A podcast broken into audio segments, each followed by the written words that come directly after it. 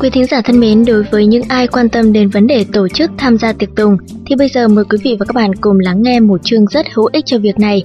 Chương 17: Tổ chức tham gia tiệc tùng. 533 không gửi thiếp mời đối với những nghi lễ quan trọng. Trước những nghi lễ long trọng như tổ chức lễ cưới, chúc thọ, kỷ niệm ngày thành lập công ty, khai trương doanh nghiệp, khởi công công trình, vân vân, không gửi thiệp mời cho khách sẽ không thể thông báo cho họ được. Tổ chức những buổi lễ mừng cá nhân, không phát thiệp mời, cho thấy chủ nhà là người qua loa đại khái. Tổ chức những buổi lễ chúc mừng tập thể, không gửi thiếp mời, cho dù nghi thức long trọng thế nào cũng khó khiến người khác có cảm giác là nghi thức chính thức. Nghi lễ long trọng không phát thiếp mời gây khó khăn cho chủ nhà trong việc thống kê số người. Như vậy, nghi thức sẽ không thể thành công mỹ mãn, cũng không thể khiến người tham gia hài lòng. Mách nhỏ, trước khi tổ chức những nghi lễ long trọng nên gửi thiếp mời trước, thời gian thường trước 2 tuần đến nửa năm. Có thể nhờ người gửi thiếp hoặc gửi qua đường bưu điện. Khi phát thiếp mời nên bảo đảm thiếp mời được in đẹp, không bị hỏng, rách, bẩn. 534. Gửi thiếp mời không ghi rõ địa điểm Gửi thiếp mời không ghi rõ địa điểm mời khách là một thiếu sót.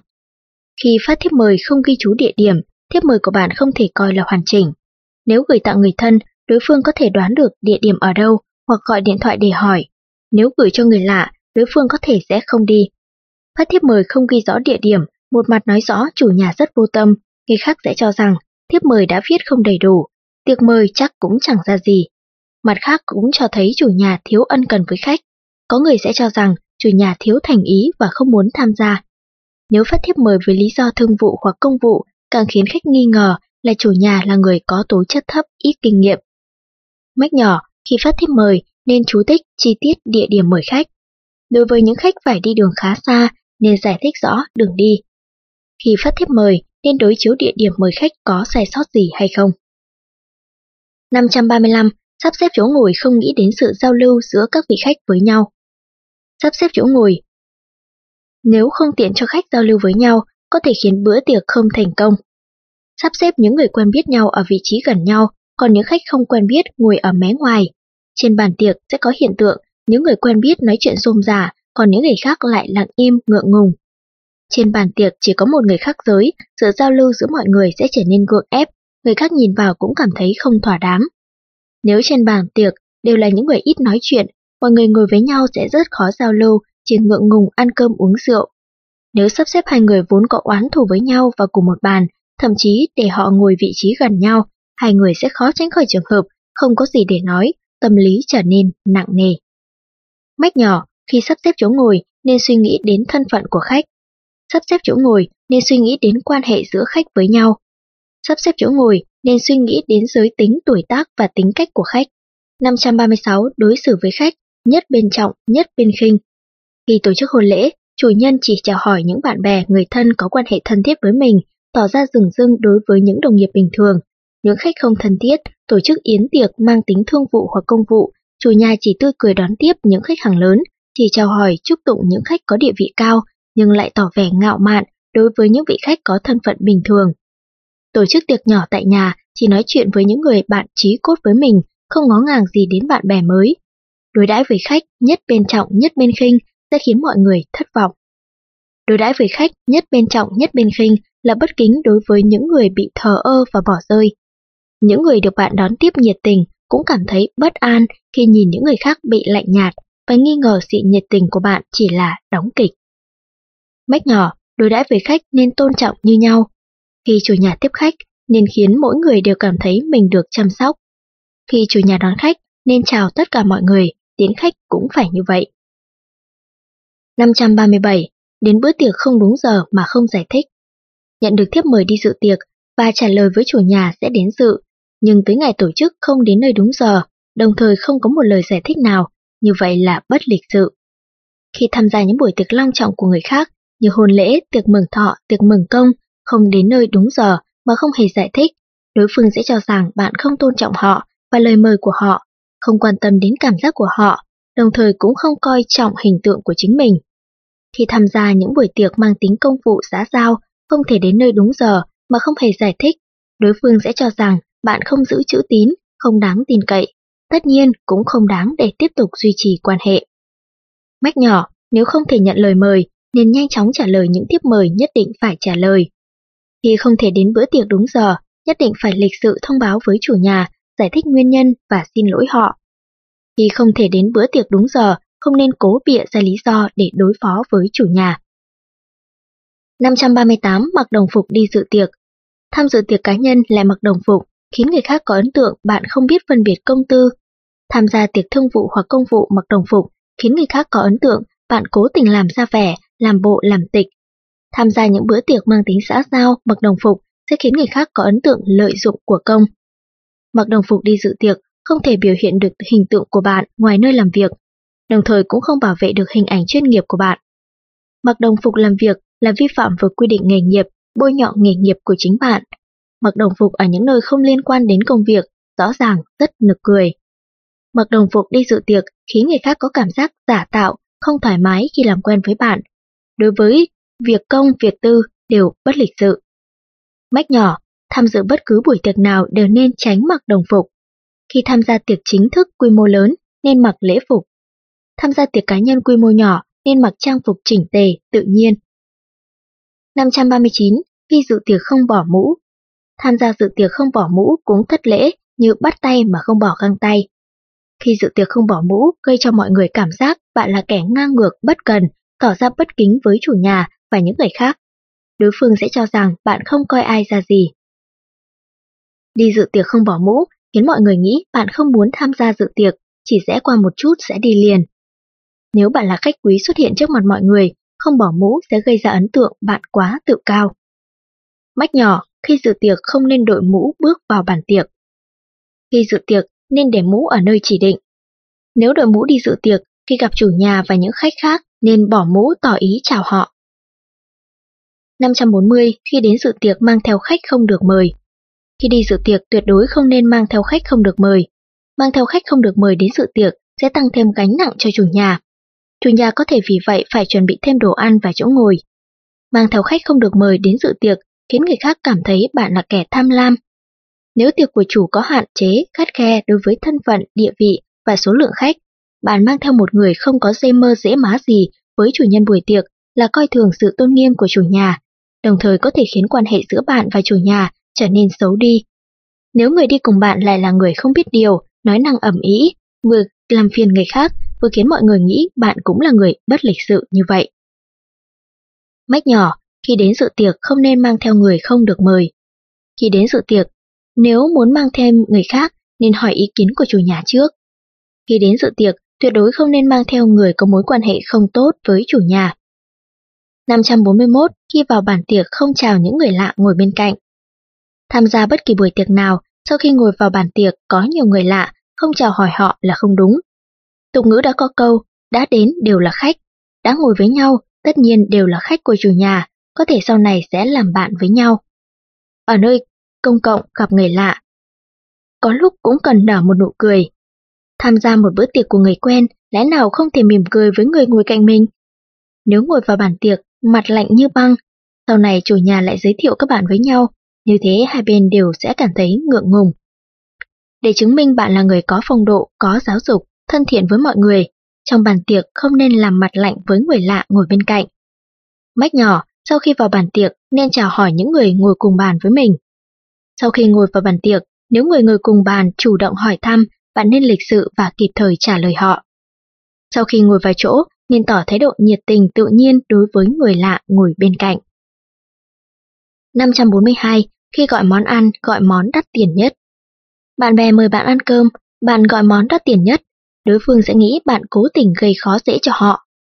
Khi đi công tác, công ty đối tác mở tiệc, Ngành tiếp, bạn gọi món đắt tiền nhất, đối phương sẽ cho rằng bạn không vừa lòng với quy cách tiếp đón của họ. Khi đàm phán với khách hàng, gọi món ăn đắt tiền nhất, đối phương sẽ cho rằng bạn khoe khoang bản thân. Mời người khác ăn cơm mà chọn món ăn đắt tiền nhất sẽ khiến người khác có cảm giác bạn là kẻ hợm hĩnh. Có người mời ăn cơm, bạn gọi món đắt tiền nhất sẽ khiến họ có ấn tượng bạn tham lam ích kỷ. Gọi món ăn đắt tiền nhất là cách làm rất mất phong độ. Mách nhỏ, khi gọi món ăn, không nên gọi món đắt tiền nhất. Khi gọi món ăn, lượng thức ăn không nên quá nhiều. Khi gọi món ăn, tốt nhất không nên gọi món mà đa số mọi người không thích. 543. Không biết phối hợp khi chọn món ăn. Có lẽ bạn đã từng trải qua những việc này. Đi ăn cùng người khác gọi đầy một bàn thức ăn, tiêu tốn rất nhiều tiền, nhưng ăn lại không thấy ngon miệng. Tìm hiểu nguyên nhân là do gọi món quá đơn điệu, hoặc quá ngọt, quá mặn, hoặc toàn đồ cay, toàn là thịt. Tóm lại là khiến thực khách vừa ăn đã ngấy. Đây là lỗi do gọi món không biết cách phối hợp. Mọi người cùng nhau đi ăn nên cảm thấy vui vẻ, thoải mái, đó mới gọi là bữa ăn thành công. Nếu gọi món ăn không biết cách phối hợp, món ăn ngon đến bao nhiêu, ăn nhiều cũng không tốt cho dạ dày. Đồng thời không có lợi cho sự giao lưu giữa mọi người. Nếu bạn muốn dựa vào bữa tiệc để tăng thêm mối quan hệ giao tế, khi gọi món ăn lại gọi món quá đơn điệu sẽ phản tác dụng. Mách nhỏ, khi gọi món ăn nên chú ý phối hợp món thịt và rau, nóng và nguội. Khi chọn món ăn nên chú ý lượng đồ ăn thích hợp. Khi chọn món ăn nên chú ý phối hợp các loại món ăn và mùi vị.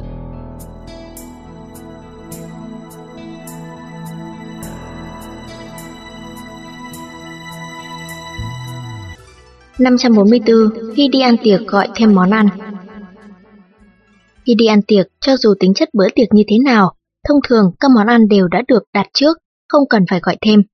Nếu bạn muốn gọi thêm những món khác để chứng tỏ sự am hiểu hoặc đẳng cấp của mình, bạn đã phạm phải một lỗi không thể tha thứ. Khi ăn tiệc gọi thêm món ăn, đầu tiên sẽ vượt quá dự tính và sự chuẩn bị của chủ nhà, khiến họ trở nên bối rối. Tiếp đến sẽ khiến họ nhìn bạn với ánh mắt khác thường, làm mất trật tự của bữa tiệc. Cuối cùng, chứng tỏ bạn là một kẻ ích kỷ, bất lịch sự. Mách nhỏ, khi dự tiệc, nếu là tiệc đã đặt trước, không cần gọi thêm món ăn. Khi dự tiệc, cho dù bạn không vừa lòng với quy khích bữa tiệc, cũng không nên yêu cầu gọi thêm món ăn. Cho dù chủ nhà lịch sự mời bạn gọi thêm món ăn, bạn cũng nên khéo léo từ chối. 545. Bình luận về hóa đơn Người khác mời bạn ăn cơm, dù thế nào bạn cũng không nên bình luận về các mục trong hóa đơn. Ăn cơm trong khách sạn, mỗi lần có món ăn mới, bạn đều thì thào, món ăn này bao nhiêu tiền? Sau khi chủ nhà tính tiền, bạn ân cần xin xem hóa đơn. Cho dù người khác mời tiệc ở nhà, sau khi ăn xong, bạn cũng không quên hỏi chủ nhà tốn bao nhiêu tiền. Làm như vậy, một mặt sẽ khiến chủ nhà nghi ngờ bạn không hài lòng với sự khoản đãi của họ. Một mặt sẽ khiến người khác cho rằng bạn là kẻ tọc mạch, lòng dạ hẹp hòi. Bình luận danh mục hóa đơn sẽ khiến chủ nhân có cảm giác bị soi mói và uy hiếp. Mách nhỏ, khi ăn tiệc không nên bình phẩm món ăn sẽ mất khoảng bao nhiêu tiền. Khi ăn tiệc không nên hỏi chủ nhân phải tiêu hết bao nhiêu tiền. Khi ăn tiệc không nên lấy hóa đơn từ chủ nhà hoặc nhân viên phục vụ để xem. 546. Ăn cơm phát ra tiếng động Ăn cơm phát ra tiếng động là hành vi không nhã nhặn. Khi ăn cơm phát ra tiếng là một hành vi không đẹp, bất lịch sự. Khi tham gia tiệc thương vụ, ăn uống phát ra tiếng, e rằng cơm chưa ăn xong, đối phương đã quyết định không muốn hợp tác với bạn. Khi ăn cơm với người lớn tuổi mà để phát ra tiếng kêu, đối phương sẽ cho rằng bạn coi thường họ. Đi ăn cơm cùng một người bạn mới quen lần đầu, phát ra tiếng, bạn nhất định sẽ để lại ấn tượng xấu cho đối phương ngay lần gặp đầu tiên. Khi ăn cơm phát ra tiếng sẽ ảnh hưởng tới việc ăn uống của người khác và sự đánh giá của họ đối với mình, khiến bạn trở thành kẻ bất lịch sự trong mắt mọi người. Mách nhỏ, khi ăn cơm, tránh phát ra những tiếng chóp chép. Khi uống canh, tránh phát ra tiếng kêu sụp soạp. Khi ăn cơm không nên ăn hùng hục. 547. Hắt hơi vào bàn ăn. Không nên hắt hơi thẳng vào bàn ăn. Dưới góc độ y học, hắt hơi vào bàn ăn sẽ khiến nước bọt của bạn bắn vào người khác với tốc độ cao, xâm nhập vào không khí xung quanh bàn ăn sẽ khiến mọi người cảm thấy sợ. Dưới góc độ phép lịch sự, hắt gì vào bàn ăn là biểu hiện của tố chất kém và khả năng tự kiềm chế yếu. Động tác này sẽ khiến mọi người cảm thấy khó chịu. Nếu bạn hắt hơi lại thêm chảy nước mũi, nước mắt ròng ròng lại càng mất mỹ quan. Đồng thời cũng biểu hiện bạn không chịu trách nhiệm với hình tượng nơi công cộng của mình. Dù thân phận và địa vị của bạn ra sao, tiếng hắt xì này cũng khiến bạn phải xấu hổ. Mách nhỏ, khi hắt hơi, nhất định phải quay lưng đi, đồng thời phải dùng giấy hoặc khăn tay che kín mũi miệng. Trước và sau khi hắt hơi, phải xin lỗi những người cùng ngồi bàn. Sau khi hắt hơi nên rửa tay, không nên lau mũi xong lại ngồi xuống bàn. 548 chỉ chọn ăn những thứ mình thích. Trên bàn tiệc không nên chỉ chọn ăn những thứ mình thích. Trong bữa tiệc gia đình của người khác, chỉ chọn ăn những thứ mình thích, chủ nhà sẽ cho rằng bạn không hài lòng với những món ăn của họ, còn có thể nghĩ mình tiếp đái không chu đáo nên cảm thấy áy náy. Trong tiệc thương vụ của người khác, chỉ chọn ăn những thứ mình thích, đối phương sẽ cảm thấy bạn quá ích kỷ không biết tôn trọng người khác. Trong bữa tiệc họp mặt bạn bè, chỉ ăn những thứ mình thích, cho thấy bạn không coi ai ra gì. Mách nhỏ, khi ăn cơm với người khác, nên tránh chỉ chọn ăn những thứ mình thích, nên ăn mỗi thứ một ít. Khi thấy đồ ăn mình thích, không nên một lúc lấy đầy vào bát của mình, càng không nên để thừa lại quá nhiều. Khi nhìn thấy món ăn mình không thích, không nên thể hiện sự chán trường lộ liễu. 549 không thèm để ý đến những đồ ăn mình không thích. Khi tham gia yến tiệc, tránh hiện tượng không thèm để ý đến những món ăn mình không thích. Đi công tác bên ngoài, công ty tiếp đãi đặc biệt chuẩn bị món ăn đặc sản địa phương, bạn cảm thấy không thích, liền không thèm động đũa. Công ty tiếp đãi nhất định sẽ cảm thấy sơ suất với bạn, hoặc cho rằng bạn quá ngạo mạn. Dự tiệc gia đình, chủ nhà đặc biệt làm một vài món ăn mà họ tâm đắc, nhưng không phải là đồ ăn mà bạn thích, bạn liền nhăn nhó mặt mày, chủ nhà nhất định sẽ cảm thấy thất vọng. Không đếm xỉa đến món ăn mình không thích, tỏ rõ bạn không hài lòng với sự tiếp đái của chủ nhà, còn dễ khiến đối phương hiểu lầm. Cho dù món ăn không hợp với ý của bạn, nhưng người tiếp đái đã bỏ ra rất nhiều công sức để làm. Do đó không thèm để ý đến những món ăn mình không thích là bất lịch sự. Bách nhỏ, khi tham gia dự tiệc, đặc biệt là tiệc gia đình của người khác, đều nên nếm thử tất cả các món ăn. Nếu mình không hào hứng với một món ăn nào đó, không nên thể hiện thái độ gây sợ. Cho dù bạn không thích món ăn nào đó cũng không nên chê bai. 550. Gắp thức ăn múc canh rơi vãi đầy bàn. Trên bàn tiệc mà gắp thức ăn, múc canh làm rơi vãi đầy bàn, thực sự không đẹp mắt chút nào. Nếu là dự tiệc thương vụ, hành vi của bạn sẽ khiến đối phương nghi ngờ sự tự tin và năng lực của bạn. Nếu dự tiệc mừng công, mọi người sẽ cho rằng bạn hưng phấn quá đỗi. Đề bàn thức ăn ngon, gắp rau rau rơi, múc canh canh vãi, rõ ràng là rất lãng phí. cắp thức ăn, múc canh rơi rớt đầy bàn sẽ khiến bàn tiệc trở nên nhếch nhác, vừa bẩn vừa lộn xộn. Nếu canh và rau của bạn rơi vào bát của người khác, càng khiến mọi người cảm thấy khó chịu. Mách nhỏ, tránh gấp thức ăn, múc canh quá nhiều. Khi gấp thức ăn, múc canh, động tác không nên quá vội vàng. Khi gấp thức ăn, múc canh, tránh động tác vùng tay mạnh. 551. Tranh gấp thức ăn Tranh gấp thức ăn không phải là một biểu hiện tốt đẹp. Tranh gấp thức ăn với lãnh đạo và người lớn tuổi, đối phương sẽ nghĩ rằng bạn đang khiêu khích. Tranh gấp thức ăn với người ít tuổi hơn, đối phương sẽ cảm thấy bạn không có phong độ của người lớn tuổi. Cùng đồng nghiệp hoặc bạn bè đi dự tiệc quy mô lớn, tranh gắp thức ăn với người lạ, đối phương sẽ cho rằng bạn không có giáo dục. Tranh gắp thức ăn dễ tạo ra tiếng va chạm bát đũa, làm bắn thức ăn vào những người ngồi cùng bàn. Tranh gắp thức ăn còn khiến người sạch sẽ cảm thấy đũa của mình bị dính bẩn mà không vui. Mách nhỏ, không nên tranh gắp thức ăn với người khác. Không nên gắp cùng một loại thức ăn với người khác. Không nên tranh gắp thức ăn với lãnh đạo và người lớn tuổi. 552 đứng dậy gấp thức ăn cách ra mình. Trong bàn tiệc, đứng dậy gấp thức ăn cách ra mình là sai. Đứng dậy gấp thức ăn ở cách ra mình, mọi người sẽ nghĩ rằng bạn đang lo lắng không được ăn, sợ người khác gấp hết, do đó sẽ coi thường bạn. Nếu bạn vội vàng muốn thưởng thức mùi vị của món ăn, động tác của bạn khiến người khác cảm thấy nực cười. Chưa nói đến vấn đề hình tượng, đứng dậy gấp thức ăn ở xa rất dễ làm cản trở va chạm vào người khác. Chỉ vì nhanh chóng gấp được đũa thức ăn mà không chú ý đến khả năng thức ăn bắn vào mọi người, làm như vậy là rất bất lịch sự. Bách nhỏ, nếu muốn ăn một món ăn nào đó cách xa bạn, nên đợi chúng chuyển đến trước mặt mình mới gắp. Không nên đứng gắp thức ăn. Đối với những món ăn không thể gắp nổi, thà không ăn chứ không nên giải cổ, vươn tay ra để gắp. 553. Đồ ăn trong đĩa chưa hết đã gắp thêm. Tham dự tiệc cưới mừng thọ, không khó để nhìn thấy những người trong đĩa mình chưa hết thức ăn, đã gắp tiếp. Đây là hành vi bất lịch sự.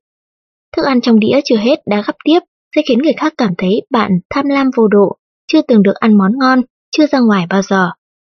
Nếu bạn là người lớn tuổi, tất nhiên sẽ không thể tạo được ấn tượng, điểm tính phong độ trong mắt người khác. Nếu bạn là người nhỏ tuổi, sẽ đem lại cảm giác bạn không biết tôn trọng người hơn tuổi.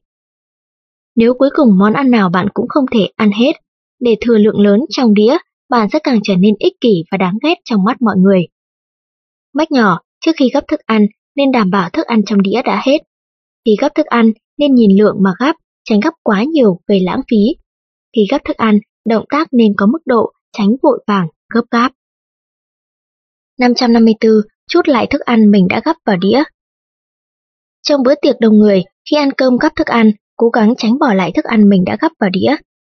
Gấp một đĩa thịt xào nấm, tuy vẫn chưa bỏ về đĩa của mình, nhưng thấy màu thịt đỏ quá, liền chút trở lại đĩa thức ăn. Khó khăn lắm mới xé được miếng thịt từ con vịt quay. Đúng lúc có món ăn mới lên bàn, lập tức để lại miếng vịt quay và đĩa, vân vân. Cách làm như thế này dễ khiến người khác cảm thấy coi thường bạn. Cho dù sử dụng đũa công cộng hay đũa của chính mình, không ai muốn ăn món người khác đã gắp rồi bỏ lại, bởi như vậy khiến họ có ấn tượng ăn đồ thừa của người khác. Mách nhỏ, sau khi gắp thức ăn nên để vào đĩa nhỏ của mình, dù không thích ăn hoặc vì lý do khác đều không được đặt lại đĩa. Khi gắp thức ăn tránh để rơi lại vào đĩa. Khi gắp thức ăn nên tránh động tác quá vội vã. 555. Ngang nhiên xỉa răng trên bàn ăn. Trên bàn tiệc, mọi người sẽ rất khó chịu với hành vi xỉa răng ngang nhiên không né tránh. Ngang nhiên xỉa răng trên bàn tiệc sẽ lập tức phá hủy hình tượng đẹp đẽ của bạn, khiến người ngồi cùng bàn cảm thấy khó chịu, đồng thời cũng khiến khách ở các bàn khác cảm thấy buồn nôn, thậm chí coi bạn là đại diện cho bàn ăn đó và nghĩ rằng tất cả các khách trên bàn của bạn đều có tố chất thấp. Mách nhỏ, khi xỉa răng trên bàn tiệc nên kín đáo, càng không nên bỏ những vật bẩn trong miệng để vào tay để nghiên cứu. Khi xỉa răng trên bàn tiệc, nên dùng giấy ăn hoặc tay để che miệng. Khi xỉa răng không nên bỏ vật bẩn ra bàn hoặc dưới đất, nên dùng giấy ăn gói lại rồi cho vào thùng rác. 556. Mút đũa khi dùng bữa Mút đũa khi dùng bữa là hành vi không được chấp nhận. Khi ăn cơm liên tục mút đũa, cho dù đũa dính một tí canh hay thức ăn cũng không bỏ qua, khiến người khác có ấn tượng bạn chưa từng được ăn món ngon, sắp chết đói đến nơi. Khi ăn cùng với khách, quan trọng mà mút đũa, đối phương sẽ cảm giác bạn dùng động tác này để nâng cao giá trị của mình, hạ thấp họ. Nếu tiếp khách nước ngoài, bạn đã làm mất danh dự của cả một quốc gia. Mách nhỏ, khi ăn cơm không nên mút đũa và phát ra âm thanh. Trong khi giao lưu với người khác trên bàn tiệc, nếu phải tạm thời suy nghĩ, không nên để đũa trong miệng, không nên cố ý mút thức ăn và canh trên đũa.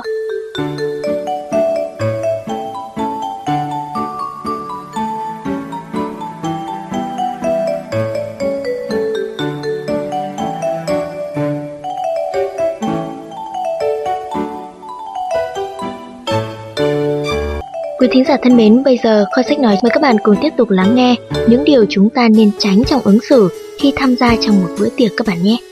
557. Trong khi dự tiệc sử dụng đũa không đúng cách Trong những bữa tiệc truyền thống, đũa là dụng cụ không thể thiếu, đồng thời cũng thể hiện được phép lịch sự trong ẩm thực truyền thống. Nếu sử dụng đũa không đúng cách, sẽ làm trò cười cho thiên hạ. Khi dự tiệc, dùng đũa để gõ cốc, bát, đĩa là biểu hiện của kẻ ăn mày, khiến chủ nhà cảm thấy khó coi. Để đôi đũa dựng đứng trên đồ ăn là kiểu đặt đũa trên mâm cúng mộ người chết. Đặt một chiếc đũa nằm ngang, một chiếc nằm dọc, giao nhau trên bát đĩa cũng là biểu hiện thiếu lễ phép. Trong khi dự tiệc, sử dụng đũa không đúng cách, vừa coi thường văn hóa ẩm thực, coi thường chủ nhà, vừa phá vỡ hình tượng của chính mình. Mách nhỏ, sử dụng đũa không nên dùng nhầm đầu đũa, càng không nên để hai chiếc trái chiều nhau. Khi không dùng đến đũa, nên để vào chiếc giá các đũa. Đũa để ngang đĩa là đã ăn xong, trong khi ăn tạm thời không dùng đến nên đặt dọc ngay ngắn. 558 dùng đũa xỉa răng. Trong bàn tiệc không nên dùng đũa xỉa răng, cũng như thìa cà phê chỉ dùng để khuấy cà phê chứ không dùng để múc cà phê. Đũa dùng để ăn cơm chứ không phải là chiếc tăm lớn. Lạm dụng dùng đũa là không hợp với phép lịch sự. Cho dù bữa tiệc có tính chất ra sao, dùng đũa xỉa răng cũng gây ra ấn tượng lôi thôi luộm thuộm cho người khác. Nếu bạn dự tiệc gia đình, chủ nhà dùng loại đũa tre, thậm chí là đũa ngà voi cao cấp mời bạn, bạn lại dùng đũa để xỉa răng, rõ ràng hành vi thiếu văn hóa. Chắc chắn chủ nhà sẽ không muốn sử dụng lại một đôi đũa bạn đã từng dùng và cũng không muốn tiếp đái bạn như một vị khách quý.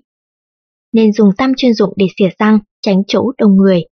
Nên xỉa răng sau khi ăn cơm và không nên xỉa liên tục. Ngoài việc dùng để gắp thức ăn, không nên dùng đũa và những việc khác như gậy chỉ huy, que đánh nhịp. 559. Khi giao tiếp dùng đũa để chỉ trỏ. Có người trên bàn tiệc luôn cảm thấy không thể phát huy khí thế của mình, vừa ăn vừa nói, vừa nói vừa dùng đũa làm công cụ hỗ trợ, vung vẩy lung tung, lại nghĩ rằng như thế là phong độ lắm, nhưng đó là một hành vi sai lầm. Trên bàn tiệc vung đũa sẽ làm bắn đồ ăn vào thân thể người khác. Nếu đũa của bạn chọc vào người khác là có ý công kích họ, vung đũa nói chuyện, thiết nghĩ chắc bạn có rất nhiều ngôn luận gây kích động.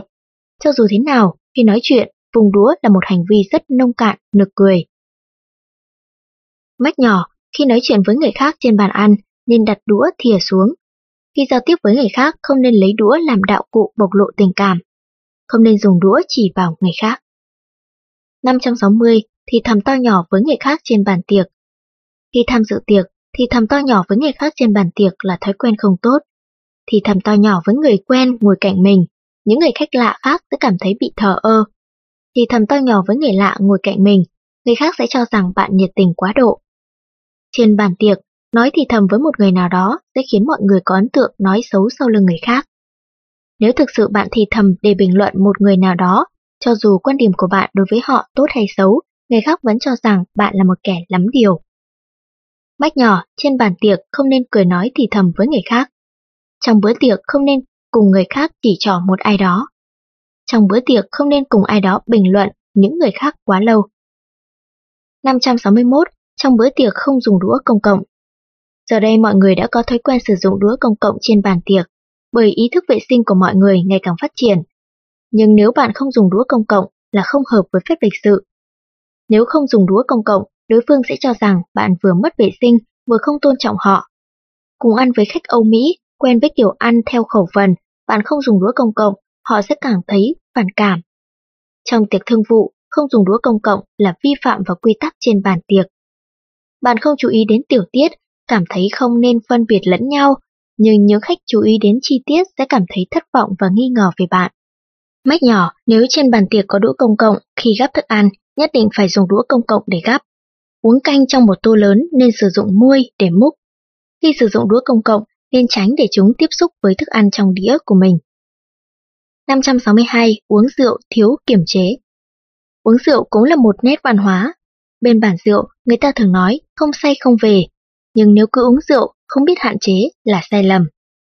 Người khác mời bạn uống rượu, mời bao nhiêu bạn uống bấy nhiêu, cho thấy bạn là người không có nguyên tắc, thiếu khả năng tự kiềm chế.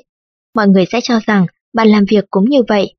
Nếu bạn đại diện cho công ty đi uống rượu với đại diện bên đàm phán, nhưng lại không biết kiềm chế, là không có trách nhiệm với công ty của mình.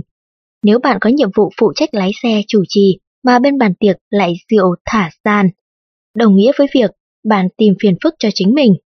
Không uống được nhiều rượu, nhưng không biết kiềm chế, cứ uống đến khi say xưa, nôn thốc nôn tháo, sẽ làm trò cười cho thiên hạ. Mách nhỏ, trên bàn tiệc uống rượu phải có mức độ, tránh uống say. Trên bàn tiệc, người khác chuốc rượu cho mình, không nên nhất nhất tuân theo. Khi uống rượu trên bàn tiệc, ngôn ngữ và động tác không được quá tùy tiện.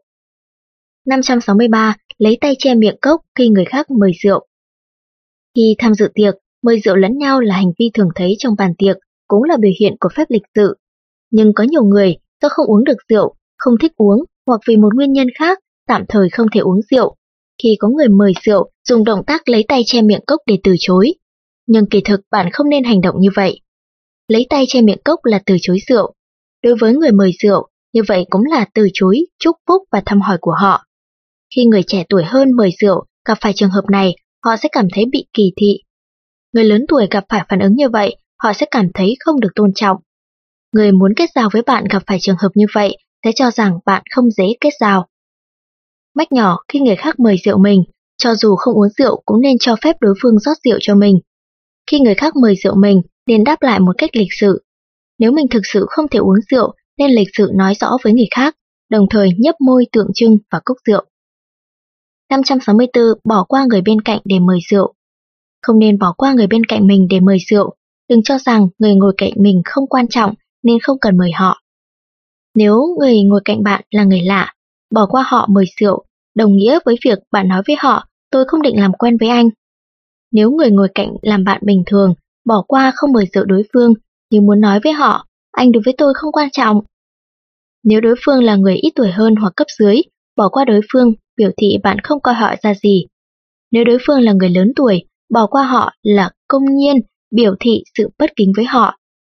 Cho dù người ngồi cạnh bạn thân phận ra sao, bỏ qua đối phương để mời rượu người khác, người được mời cũng cảm thấy cách làm của bạn không hợp lý. Mách nhỏ, khi mời rượu nên căn cứ vào trình tự nhất định, như thuận theo chiều kim đồng hồ.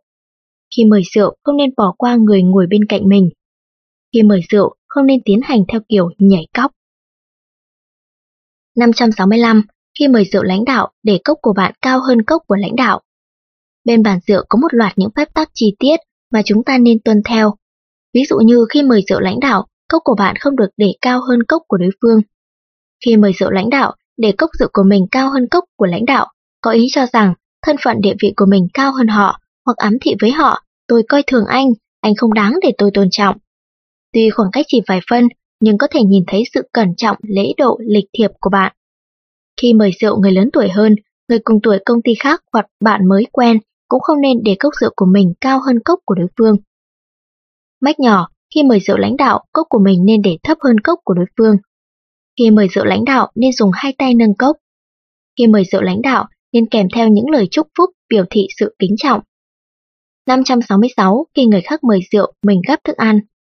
Trên bàn rượu không thể thiếu việc chúc qua chúc lại, tôi mời anh, anh mời tôi. Khi người khác mời bạn rượu, nên cố gắng tập trung chú ý. Người trẻ tuổi hơn trịnh trọng mời rượu, bạn mắt thì nhìn đối phương dơ cốc, nhưng vẫn thong thả gắp thêm đũa thức ăn cho vào miệng. Đối phương nhất định sẽ nghi ngờ, phải chăng mình đã mời nhầm người hoặc giơ cốc không đúng lúc. Cũng có thể nghĩ, sao người này không để mặt người khác như vậy? Đồng nghiệp mời rượu, bạn vừa nâng cốc vừa giơ đũa hướng về phía thức ăn, đối phương nhất định sẽ cho rằng bạn có thành kiến với họ, sau đó biểu thị sự không hài lòng hoặc khinh miệt họ. Mách nhỏ, khi người khác mời rượu mình, nên nâng cốc mời lại họ. Khi người khác mời rượu, nhưng mình đang gấp thức ăn, nên lập tức dừng lại. Khi người khác chuẩn bị, mời đến mình, nên dừng lại chuẩn bị. 567. Khi chủ nhà hoặc khách phát biểu, bạn lại nói chuyện với người khác. Trong bữa tiệc, bạn phải chú ý đến từng động tác nhỏ của mình, nếu không sẽ rất dễ gây ra thất lễ. Tham dự tiệc của công ty, lãnh đạo phát biểu, bạn lại nói chuyện với đồng nghiệp ngồi bên cạnh, sẽ làm ảnh hưởng đến trật tự của hội trường, gây khó chịu cho người khác, khiến lãnh đạo phản cảm. Tham gia tiệc cưới, tiệc mừng thọ, khi chủ nhà phát biểu, bạn lại nói chuyện với người đi bên cạnh, sẽ khiến người khác cho rằng bạn không coi chủ nhà ra gì. Đi công tác tham gia tiệc rượu quy mô lớn, người chủ trì đang phát biểu, bạn lại kiếm người nói chuyện, không chỉ khiến bạn mất mặt, còn khiến công ty của bạn xấu hổ, mọi người sẽ cho rằng người trong công ty bạn đều có tố chất kém. Bách nhỏ, khi chủ nhà hoặc khách có lời phát biểu với những người tham dự nên tập trung lắng nghe. Khi có người phát biểu, tư thế ngồi phải ngay ngắn, thái độ phải tích cực. Khi chủ nhà hoặc khách phát biểu nên ngừng nói chuyện với người bên cạnh mình. 568 trên tiệc rượu chỉ nói về bản thân. Trên tiệc rượu, chỉ nói về bản thân là biểu hiện ích kỷ và hẹp hòi. Khi họp mặt bạn bè, trên bàn rượu chỉ biết đến mình, sẽ làm mất hết ý nghĩa của sự giao lưu và nói chuyện. Khi cùng lãnh đạo mở tiệc đái khách hàng, đề tài nói chuyện chỉ xoay quanh bản thân sẽ khiến khách cảm thấy khó chịu, đồng thời khiến lãnh đạo mất hết thể diện. Khi được giới thiệu với người lạ, không ngừng tường thuật với mọi người về mình, mọi người sẽ mất hứng kết giao với bạn. Mách nhỏ, nói chuyện trên bàn rượu, không nên chỉ lấy mình ra làm đề tài. Khi nói chuyện trên bàn rượu, nên lấy giao lưu là mục đích. Khi nói chuyện trên bàn rượu, nên tránh ba hoa, khoác lác. Quý thính giả thân mến, vậy thì còn có những điều gì mà chúng ta nên tránh trong ứng xử khi đang tham gia một bữa tiệc? Mời các bạn cùng lắng nghe phần tiếp theo các bạn nhé.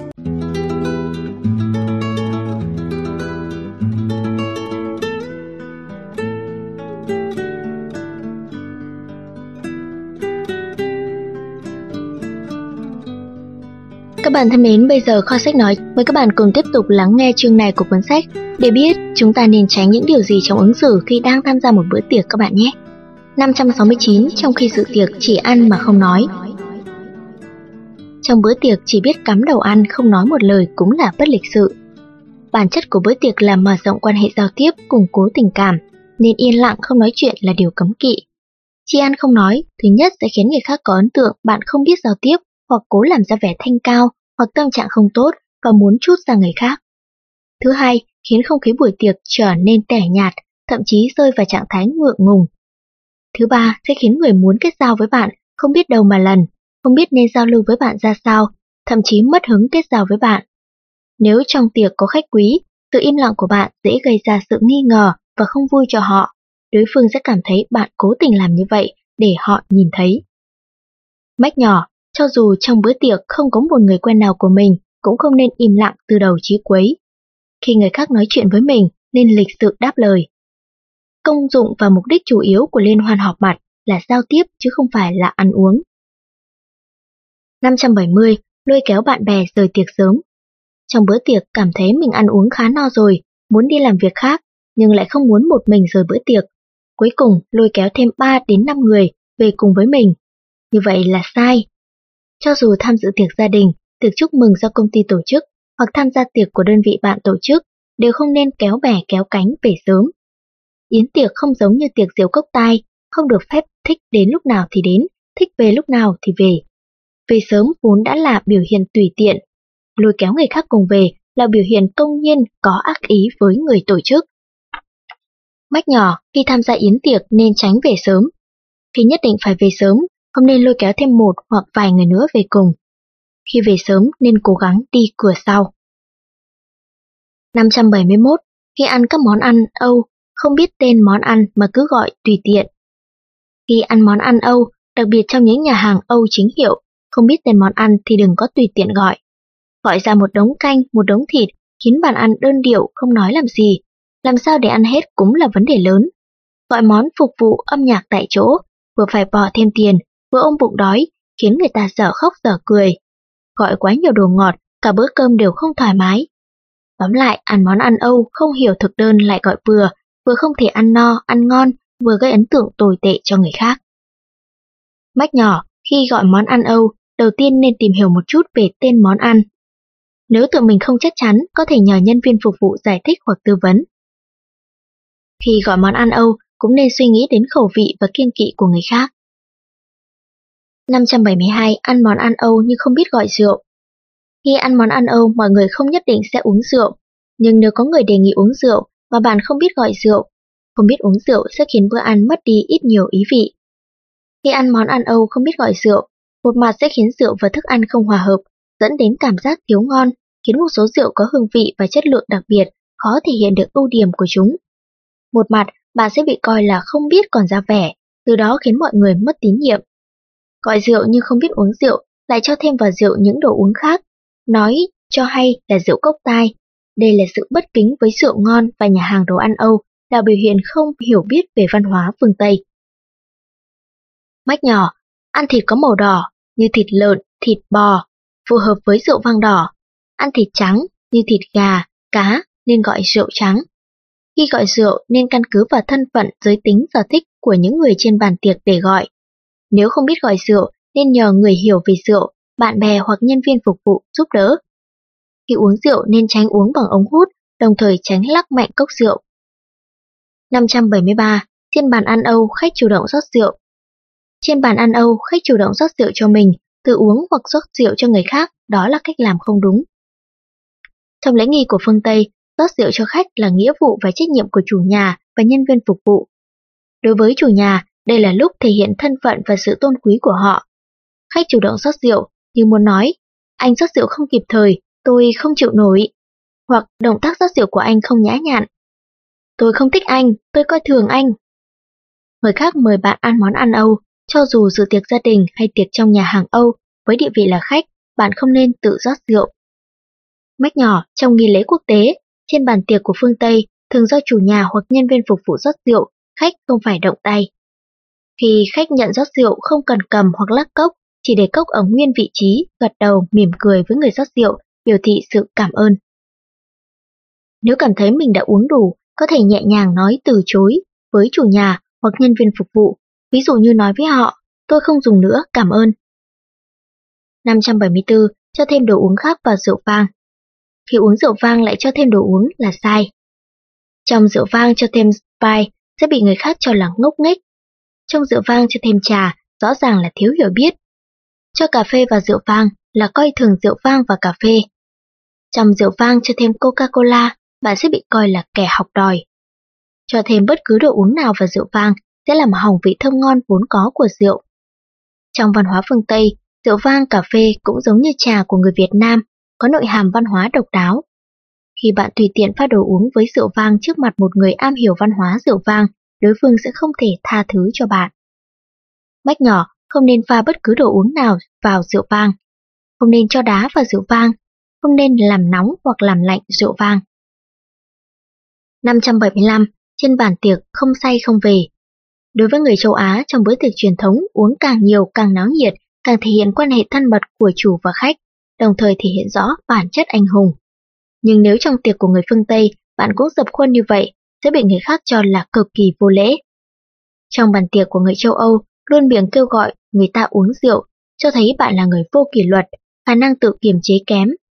Không ngừng nhắc chủ nhà và người phục vụ rót rượu sẽ bị người khác cho là không hiểu văn hóa rượu, coi thường rượu ngon, đồng thời không tôn trọng người khác.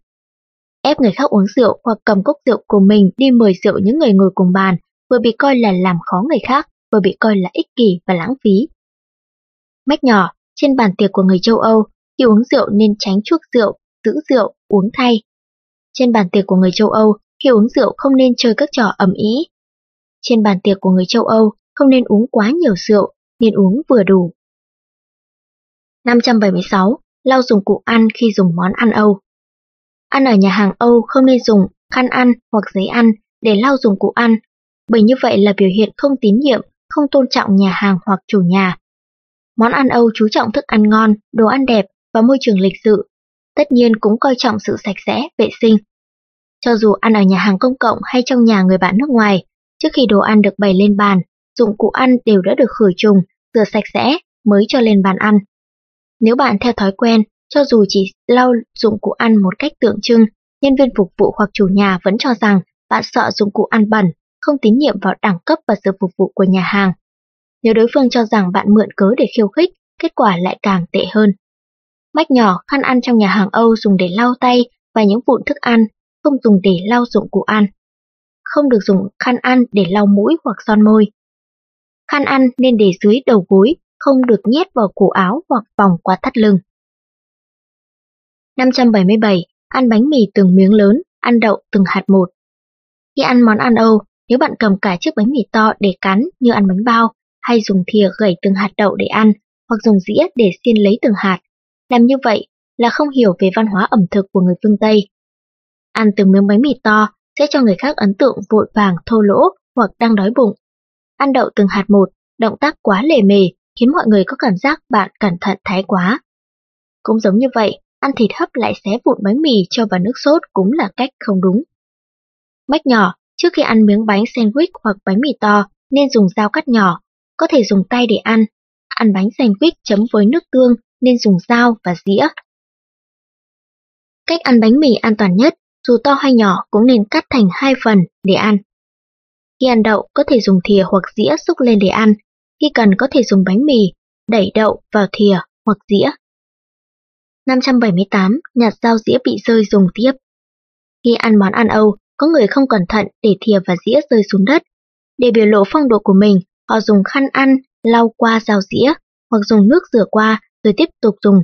Làm như vậy là sai. Nhặt dao dĩa bị rơi dưới đất, một mặt dao dĩa đã bị dính bẩn, tiếp tục sử dụng sẽ ảnh hưởng tới sức khỏe. Một mặt khi bạn cúi xuống nhặt có thể vướng vào người khác, đồng thời khiến tư thế của bạn có phần nhếch nhác. Nếu trong khi nhặt lại chạm vào và làm rơi những dụng cụ ăn khác càng gây cười cho mọi người. Mách nhỏ khi ăn cơm, nếu dao dĩa bị rơi, nên nhờ chủ nhà hoặc nhân viên phục vụ thay cho cái khác. Khi sử dụng dao dĩa tránh đặt lung tung khiến chúng dễ bị rơi. Khi dao dĩa bị rơi, không nên tỏ ra quá lúng túng. 579. Khi ăn món ăn Âu, đặt cả hai cánh tay lên bàn. Khi ăn món ăn Âu mà đặt cả hai cánh tay lên bàn, có thể nhiều người sẽ cho rằng làm như vậy chẳng có gì là không đúng. Cho đó chỉ là hành động vô thức, thỉnh thoảng chống cằm, còn đem lại phong thái suy tư rất triết học. Trên thực tế, động tác như vậy đều không được chấp nhận. Khi ăn món ăn Âu, đặt cả hai cánh tay lên bàn sẽ tỏ ra là tự phụ, siêu võ dương oai. Trong mắt người phương Tây, đây là biểu hiện bất nhã và không tôn trọng người khác. Đặt cả hai tay lên bàn cũng giống như khoanh tay khi nói chuyện với người khác, khiến mọi người có cảm giác bảo thủ, mâu thuẫn và không tín nhiệm. Mách nhỏ, khi ăn món ăn Âu, để phần phía trước của hai cánh tay sát mép bàn là được. Khi ăn món ăn Âu, phần trước cơ thể nên ngay ngắn, giữ tư thái tự nhiên. Khi ăn món ăn Âu, tránh tư thế nằm bò ra bàn.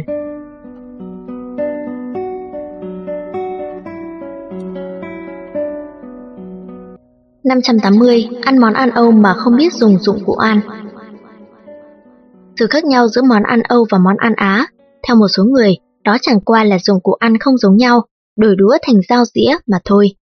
Nếu nghĩ như vậy, cho thấy bạn nhận thức chưa đủ về dụng cụ ăn đồ Âu. Bởi vì dụng cụ ăn đồ Âu không thể sử dụng tùy tiện, không phải cầm thế nào cũng được. Khi ăn món ăn Âu, cầm dao như cầm thìa. Khi cắt thức ăn, cầm dao cưa ngang cắt dọc. Muốn dùng dao thì dùng dao, dùng dĩa liền dùng dĩa, cho thấy bạn không hề hiểu biết. Nếu bạn tham gia yến tiệc do khách nước ngoài tổ chức, làm như vậy là bất lịch sự. Mách nhỏ, khi ăn món ăn Âu không được quên nguyên tắc sử dụng cơ bản, dĩa tay trái, dao tay phải.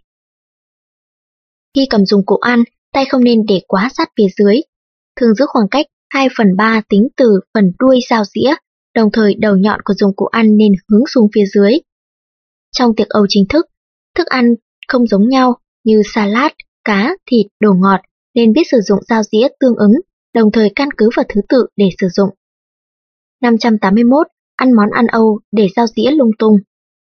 Khi ăn món ăn Âu, không nên vì không biết đặt dao dĩa mà gây ra hiểu lầm, bị người khác coi là kẻ ngoại đạo bên bàn ăn. Trong tiệc thông thường, chúng ta thường ăn xong đồ ăn mới dọn bát đĩa. Nếu bạn có tạm thời rời bàn ăn, chủ nhà hoặc nhân viên phục vụ cũng không thể đổ bỏ những đồ bạn chưa ăn hết.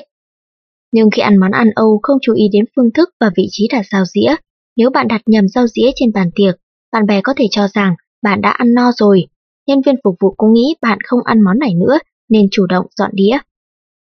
Khi bạn đang nói chuyện với người khác, đột nhiên bị nhân viên phục vụ mang đĩa đi hoặc ra khỏi bàn ăn quay trở lại, phát hiện ra đĩa trước mặt đã bị mang đi, chắc chắn bạn sẽ thấy rất ngạc nhiên.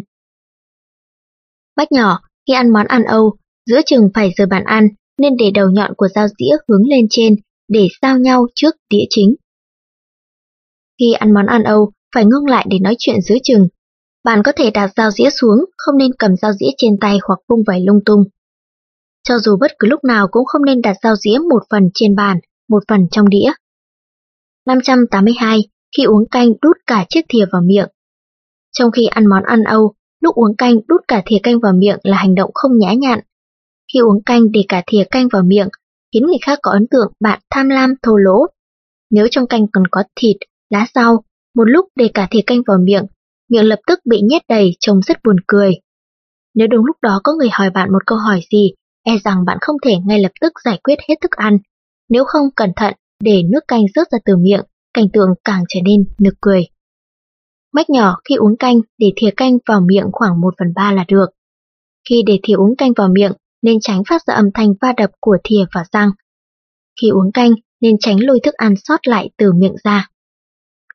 583. Cắt mì thành khúc để ăn Món ăn Âu cũng có mì, như món mì Ý. Khi ăn mì nhiều, người ta lo lắng không có đũa, ăn sẽ phiền phức, nên dùng dao cắt mì thành đoạn nhỏ để ăn. Làm như vậy xem ra rất thuận tiện, thực ra đã phạm phải lỗi cơ bản. Cắt mì thành khúc trước tiên đã làm hỏng vẻ đẹp của mì. Từ góc độ thị giác, món ăn không còn được coi là đẹp mắt. Khi cắt mì, nếu bạn làm cặn thức ăn nhão nhoét đầy đĩa, e rằng những người trên bàn ăn đều lắc đầu ngao ngán. Mách nhỏ, khi ăn mì nên dùng đầu dĩa cuộn lại để ăn. Khi ăn mì có thể dùng thìa canh hỗ trợ nhưng không được dùng dao cắt. Khi ăn mì, không nên một lần lấy quá nhiều, tránh làm rơi vãi. 584. Lật phần cá còn lại để ăn. Khi ăn cá trên bàn ăn các món Âu, sau khi ăn xong một mặt, lại lật mặt tiếp theo để ăn là sai nguyên tắc. Ăn xong một mặt cá, lật mặt tiếp theo để ăn, làm như vậy rất dễ khiến nước sốt cá bị tràn, cho dù bị rớt xuống sàn hay rớt từng giọt xuống đĩa đều không đẹp mắt. Nếu bạn không cẩn thận làm rớt vào người mình hoặc người khác, càng khó để làm sạch. Khi bạn lật cá quá mạnh, cho dù động tác rất thành thục, không gây trở ngại đến người khác, nhưng cũng khiến người kỹ tính cảm thấy rất thất vọng. Mách nhỏ, khi ăn cá nên dùng dao tách phần xương ở giữa hai mặt cá, sau đó dùng dao cắt phần mình, cá bên trên thành từng miếng, lấy dĩa để ăn. Khi ăn xong một bên mình cá, dùng dĩa lấy toàn bộ phần xương cá bỏ ra góc đĩa, tránh làm gãy xương cá. Khi ăn cá, tránh cắt quá nhỏ, quá nát. 585 trực tiếp cho thức ăn kèm vào miệng. Khi ăn món ăn Âu, cho trực tiếp thức ăn kèm như rau muối, rau sống vào miệng là sai. Cầm trực tiếp hoặc dùng dụng cụ ăn để cho thức ăn kèm vào miệng là cách làm lỗ mãng, sẽ bị những người am hiểu cười nhạo. Món ăn Á có văn hóa của món ăn Á, món ăn Âu tất nhiên cũng có những đặc trưng riêng. Tự ăn theo cách của mình sẽ gây ra ấn tượng không biết cách giao lưu, không chịu học hỏi người khác. Thật đáng tiếc nếu chỉ vì sai sót của bạn mà mọi người không muốn giao tiếp với bạn. Mách nhỏ, khi thức ăn kèm được mang đến, nên dùng thìa lấy một lượng vừa phải cho vào đĩa lớn hoặc đĩa đựng bơ. Thức ăn kèm nên kết hợp với một số đồ chấm để ăn. Trước tiên đặt đồ chấm bên cạnh thức ăn kèm, sau đó dùng tay cầm thức ăn kèm, chấm vào đĩa đồ chấm. Khi ăn bánh sandwich với rau ướp nên dùng tay, ăn với thịt thì phải dùng dao và dĩa. Khi ăn quả chám, trước tiên phải dùng tay bỏ hạt ra, sau đó đặt vào đĩa. Những loại rau như rau cần nên dùng dĩa để ăn. Đối với chanh lát nên dùng dĩa xiên vào thịt quả, sau đó vắt nước vào món cần ăn. 586. Ăn hoa quả không đúng cách khi chúng ta ăn hoa quả, táo thường rửa xong để cả quả cắn từng miếng, chuối bóc vỏ rồi ăn, ăn nho thì tách thành từng chùm nhỏ để ăn. Trong tập tục chúng ta, ăn như vậy không sao, nhưng trên bàn ăn Âu tuyệt đối không nên làm như vậy. Cùng một loại đồ ăn, ở một quốc gia hay vùng miền có thể ăn thế này, đến một quốc gia hay vùng miền khác lại ăn theo kiểu khác. Đó gọi là nhập gia tùy tục. Với những trường hợp tương ứng đều có những quy định tương ứng, nếu vi phạm tất nhiên là bất lịch sự. Bách nhỏ, khi ăn chuối, sau khi lột vỏ xong phải cắt thành từng miếng để ăn. Khi ăn các loại quả như táo, nên cắt thành miếng nhỏ để ăn. Khi ăn cam cũng cắt miếng nhỏ như cắt dưa hấu. 587. Tùy tiện dùng tay lấy thức ăn khi ăn đồ ăn Âu. Có người khi ăn món ăn Âu, vừa nhìn thấy, mang đến miếng thịt vịt nướng to, thịt gà, cá, bít tết, hoặc món điểm tâm liền với tay để lấy. Làm như vậy không hợp với phép lịch sự. Tiệc món Âu rất coi trọng văn minh lịch sự. Hầu hết khi ăn đều phải dùng dao dĩa. Dùng tay lấy đồ ăn sẽ khiến tay đầy dầu mỡ, tất nhiên sẽ bị người khác khinh thường. Làm như vậy vừa bất lịch sự, vừa khiến người đi cùng bạn cảm thấy xấu hổ vì bạn. Mách nhỏ, nếu được sự đồng ý của chủ nhà, có thể dùng tay xé thức ăn. Trước khi ăn, nếu thấy mang nước rửa tay đến, nghĩa là đồ ăn trước mặt có thể dùng tay để lấy. Ngoại trừ những loại rau dạng dài như rau cần có thể dùng tay, những đồ ăn khác nên dùng dĩa hoặc thìa. 588. Bê cả bát để uống canh Bê bát uống canh tạo cho người khác ấn tượng thiếu nhã nhặn. Bê bát uống canh, thứ nhất tạo cho người khác ấn tượng thô tục, tùy tiện, rõ ràng không hợp với môi trường lịch sự của nhà hàng Âu. Tiếp đó, bê bát uống canh sẽ khiến canh bị rớt ra ngoài, rớt ra bàn sẽ khiến bạn trông rất nhếch nhác. Rơi vào những đồ đựng thức ăn khác sẽ ảnh hưởng đến mùi vị thức ăn. Rớt vào thân thể mình sẽ khiến bạn trở nên khó coi. Rớt vào người khác khiến mọi người tỏ ra bối rối. Bạn sẽ phải chịu trách nhiệm nếu quần áo của đối phương rất quý giá. Nếu canh được để trong cốc có quai, lập tức bê lên uống ngay từ đầu sẽ gây cho người khác ấn tượng nóng vội. Do đó sau khi canh uống vơi một phần mới bê cốc để uống. Mách nhỏ, khi uống canh nên dùng thìa múc từ ngoài vào, không được bê lên để uống. Khi uống canh nên để đáy thìa dưới vị trí môi trên, thìa và miệng tạo thành góc 45 độ, đầu hơi hướng về phía trước một chút. Khi canh sắp cạn có thể dùng tay trái hơi nghiêng bát và lấy thìa để múc. 589. Ọ hơi trên bàn ăn Âu Ọ hơi trên bàn ăn Âu sẽ khiến mọi người cảm thấy bạn rất đáng ghét và khó chịu. Không nên cho rằng ọ hơi là biểu thị sự hài lòng, kính trọng với sự khoản đãi của chủ nhà. Đầu tiên, tư thái ọ không nhã nhặn, mất hết khí thái và phong độ. Thứ hai, ọ hơi sẽ khiến mùi hôi từ dạ dày và vào miệng thoát ra ngoài, ảnh hưởng cảm nhận và tâm lý của người khác. Thứ ba, ọ hơi sẽ gây cho người khác ấn tượng thô tục, tự cao tự đại. Ọ hơi nói lên rằng bạn ăn nhiều, ăn nhanh, không có tiết chế, thể hiện khả năng tự kiềm chế kém. Mách nhỏ, khi ăn món ăn Âu, cố gắng tránh uống quá nhiều bia. Khi ăn cơm cố gắng bổ sung lượng nước kịp thời, tránh bị nghẹn. Nếu bị ọ, nhất định phải xin lỗi những người xung quanh. Khi ăn cơm, đánh hơi cũng là một hành động bất lịch sự, nên hết sức tránh. 590. Tìm tăm trên bàn ăn Âu Tìm tăm trên bàn ăn Âu đồng nghĩa với việc đem lại trò cười cho mọi người. Tìm tăm trên bàn ăn Âu, nhân viên phục vụ sẽ cho rằng bạn làm khó họ, đồng thời cho rằng đẳng cấp của bạn không cao. Đối với những người cùng bàn, hành động của bạn khiến họ cảm thấy ngượng ngập. Nếu bạn tự ý dùng những dụng cụ để ăn, dao dĩa để xỉa răng trước mặt mọi người, hành động của bạn sẽ khiến mọi người kinh hoàng và sợ hãi. Tìm tăm trên bàn ăn Âu, tức là bạn đã phá hỏng hứng thú ăn uống của người khác, phá hoại đến hình tượng của chính mình nơi công cộng. Mách nhỏ, trên bàn ăn Âu, không chuẩn bị tăm, không nên hỏi nhân viên phục vụ hoặc tự ý tìm tăm. Nếu ăn phải sạn hoặc vật lạ, có thể lấy khăn ăn che miệng dùng ngón tay lấy ra và để bên cạnh đĩa. Khi răng bị mất thức ăn có thể ra nhà vệ sinh để xử lý.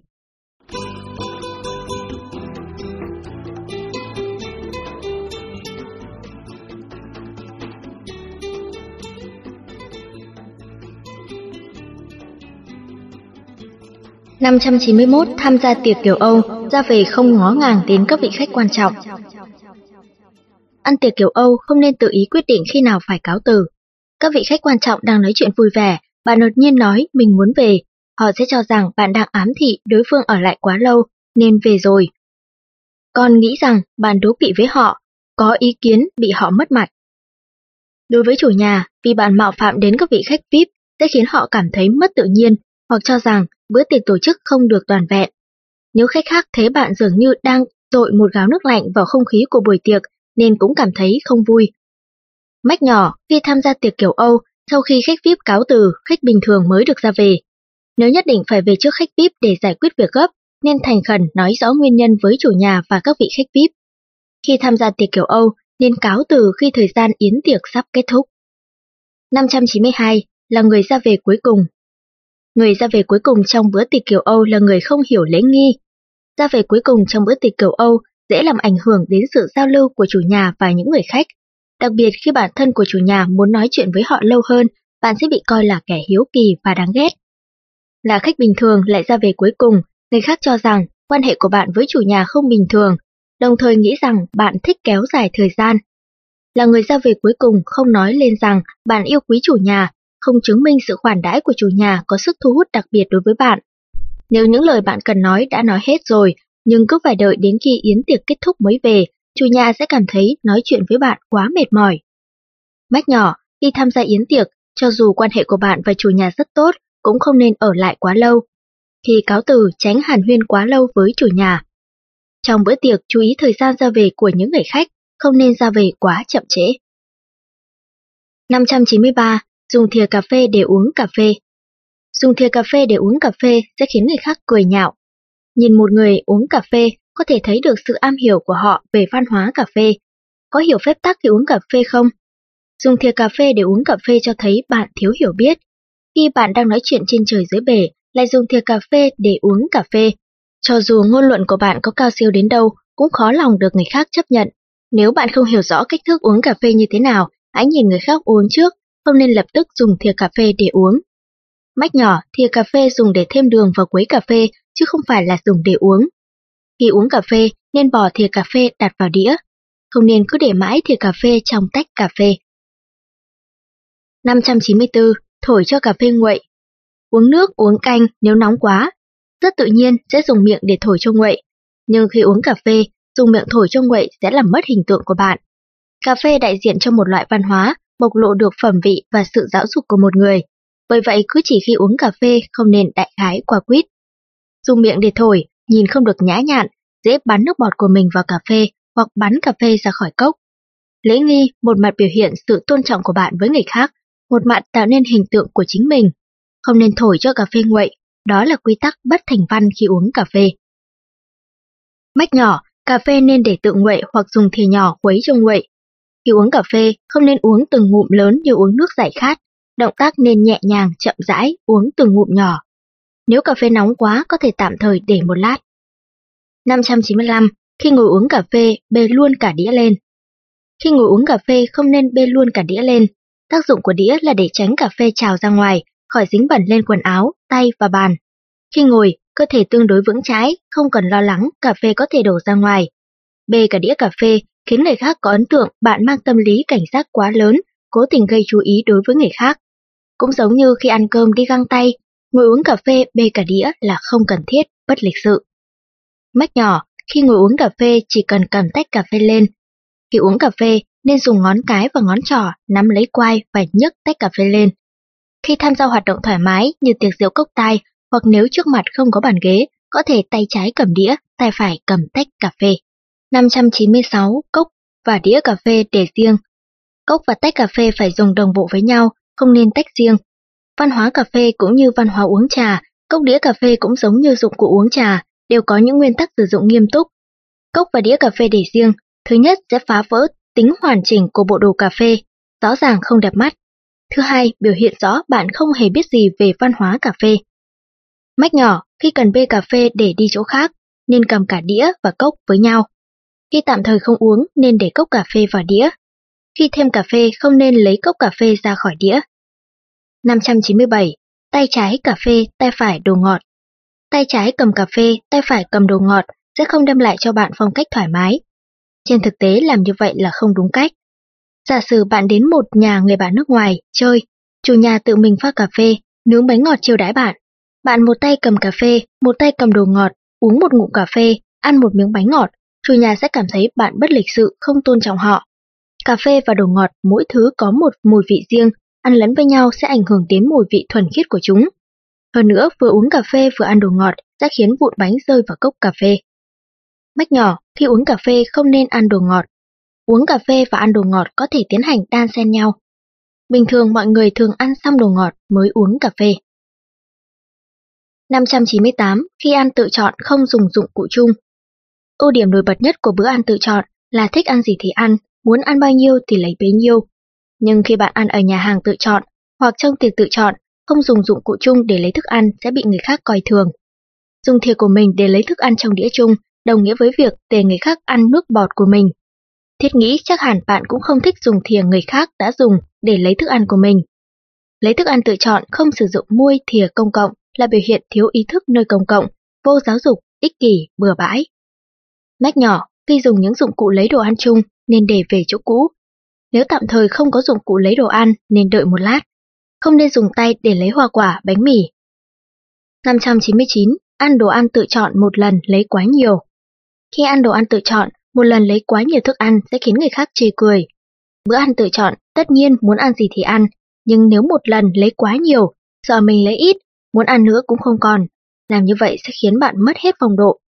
Nếu bạn ăn trong những tiệm đồ ăn tự chọn có quy định thừa bao nhiêu, đồ ăn, phạt tiền bấy nhiêu, nhìn thấy một đống đồ chưa ăn hết, bạn có thấy đau đầu không? Khi bạn đi ăn với người khác trong cửa hàng tự chọn, một lần lấy quá nhiều đồ ăn, thiện cảm vốn có của đối phương về bạn nhất định sẽ mất hết, thậm chí có thể vì vậy mà không muốn kết giao với bạn nữa. Mách nhỏ, khi ăn món ăn tự chọn, tránh một lần lấy quá nhiều đồ ăn. Khi ăn món ăn tự chọn nên lấy mỗi lần một ít. Khi ăn món ăn tự chọn nên tự đánh giá lượng tiêu thụ thức ăn của mình. 600. Nhiệt tình lấy thức ăn cho người khác. Trong tiệc tự chọn, cho dù bạn gặp người thân, bạn quen, cũng không nên quá nhiệt tình lấy thức ăn cho đối phương. Mỗi người có sở thích và khẩu vị không giống nhau, cũng có người không thích bị chăm sóc, không thích người khác làm thay. Bạn nhiệt tình lấy đồ ăn của người khác, đối phương chưa chắc sẽ thích. Nếu bạn lấy đồ ăn là thứ họ không thích ăn hoặc kiên kỵ, không ăn được, cách làm của bạn sẽ đẩy người khác vào chỗ khó. Chăm sóc người khác tuy lịch sự, nhưng tự giúp người khác theo ý của mình là bất lịch sự. Mách nhỏ, khi tham dự tiệc, không nên tự mình liên tục lấy thức ăn cho người khác. Nếu người khác từ chối khi bạn lấy thức ăn cho họ, không nên cho rằng đối phương khách khí và vẫn nhất quyết làm như vậy. Không nên tùy tiện lấy cho người không thân thiết món ăn mình nghĩ là ngon. 601. Ăn xong bữa ăn tự chọn, gói đồ mang về. Ăn đồ tự chọn không được gói đồ mang về, nếu không sẽ khiến người khác chê cười. Khi ăn đồ ăn tự chọn, bạn được tự do chọn lực thức ăn mình muốn, nhưng khi ra khỏi cửa hàng tự chọn thì không được như vậy. Gói đồ ăn trong bữa tiệc thương vụ hoặc công vụ, hình ảnh chuyên nghiệp của bạn sẽ bị trà đạp chỉ trong phút chốc. Đi ăn món ăn tự chọn ở nhà hàng của công ty, gói đồ ăn mang về, người khác sẽ cho rằng bạn lòng dạ hẹp hòi, tham lam. Khi ăn món ăn tự chọn cùng bạn bè, lại gói mang về, bạn sẽ cảm thấy khó xử với đề nghị và hành động của bạn. Khi tham dự tiệc tự chọn do cá nhân tổ chức, bạn ăn xong lại gói mang về, những người có mặt sẽ cảm thấy vô cùng ngượng ngập. Mách nhỏ, khi ăn bữa ăn tự chọn không nên vượt quá thời gian quy định. Trước khi lấy đồ ăn tự chọn nên tự đánh giá lượng tiêu thụ thức ăn của mình. Tiệc tự chọn với bất kỳ hình thức nào đều là để tiện cho giao tiếp. 602. Trong tiệc rượu, chủ nhà coi nhẹ khách thứ yếu. Trong tiệc rượu, chủ nhà không nên vì khách có thể tự ý đi lại mà coi nhẹ khách thứ yếu. Khi tổ chức tiệc rượu, chủ nhà và khách VIP nói chuyện với nhau hoặc chỉ giao lưu với những khách biết cách nói chuyện. Để khách thứ yếu và những khách có tính cách yên tĩnh bị lãng quên ở góc nào đó sẽ khiến cho những người khác cảm thấy chủ nhà không chu đáo. Nếu khách bị lạnh nhạt sẽ nghĩ rằng hành vi của chủ nhà dường như là cố ý. Cho dù hữu ý hay vô tâm, không khiến tất cả khách có cảm giác được chăm sóc đều là lỗi của chủ nhà, đồng thời là sự bất kính với khách. Đã mời khách, nên để mọi người đều cảm nhận được sự nhiệt tình, lịch sự của chủ nhà mắt nhỏ, khi chủ nhà tổ chức tiệc rượu nên quan tâm đến khách VIP và khách thường. Khi tổ chức tiệc rượu, chủ nhà không nên quên chào hỏi và hàn huyên với những người khách bình thường. Khi những người khách bình thường nói chuyện với mình, chủ nhà nên nhiệt tình đáp lại. 603. Trong bữa tiệc, kéo chủ nhà nói chuyện quá lâu. Khi tham dự tiệc, không nên giữ chủ nhà lại nói chuyện quá lâu. Khi tham dự tiệc cưới của bạn bè, nhìn thấy chủ nhà liền đến nói thao thao bất tuyệt nửa tiếng đồng hồ. Tham gia buổi lễ khai trương doanh nghiệp nào đó, đôi chủ nhà nói chuyện không ngừng. Tham gia tiệc của bạn thân, nhìn thấy chủ nhà liền ân cần to nhỏ. Hành động tưởng là nhiệt tình như vậy không chỉ khiến chủ nhà khó xử, còn khiến những khách khác cảm thấy khó chịu.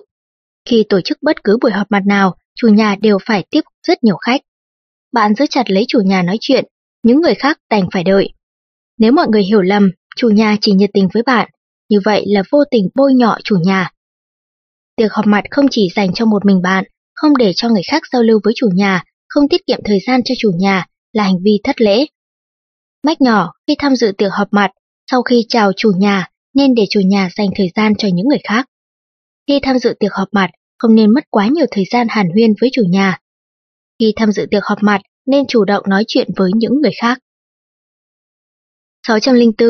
Đến quá sớm khi tham gia tiệc cốc tài khi tham gia tiệc cốc tài lại đến quá sớm sẽ gây phiền phức cho những người chuẩn bị, đồng thời cũng không thể hiện được sự kính trọng đối với chủ nhân buổi tiệc. Nếu như bạn chỉ là một khách mời bình thường, chứ không phải là nhân viên chuẩn bị của buổi tiệc, đến nơi quá sớm cho thấy bạn là người nóng vội, có ý thúc giục chủ nhân hãy nhanh tay lên chút nữa, hoặc khiến chủ nhân cảm thấy bạn không yên tâm về buổi tiệc nên đến sớm để giám sát. Mặt khác, đến quá sớm sẽ khiến bạn phải đứng một mình trong hội trường trống trải, trong khi chủ nhân còn bận rộn chuẩn bị, sẽ khiến cả chủ và khách đều ngượng ngập. Mách nhỏ, khi tham gia tiệc cốc tai nên đến đúng giờ hoặc sớm muộn hơn một vài phút. Khi tham gia tiệc cốc tai, có thể căn cứ vào thời gian của mình để đến muộn một chút. Khi tham gia tiệc cốc tai, nếu phải về sớm có thể chào chủ nhân rồi ra về. Các bạn thân mến, những nội dung vừa rồi cũng đã khép lại chương 17 của cuốn sách này. Với nội dung chính là tổ chức tham gia tiệc tùng, chắc hẳn các bạn đã lựa chọn cho mình những cách ứng xử phù hợp khi tổ chức hoặc là tham gia tiệc tùng phải không nào? Và mời các bạn cùng lắng nghe chương 18 của cuốn sách này trong phần tiếp theo các bạn nhé. Nếu có thể, rất mong nhận được sự donate ủng hộ của các bạn. Thông tin donate có để ở dưới phần miêu tả để có thêm kinh phí duy trì việc đọc. Xin cảm ơn các bạn rất nhiều. Xin chào và hẹn gặp lại.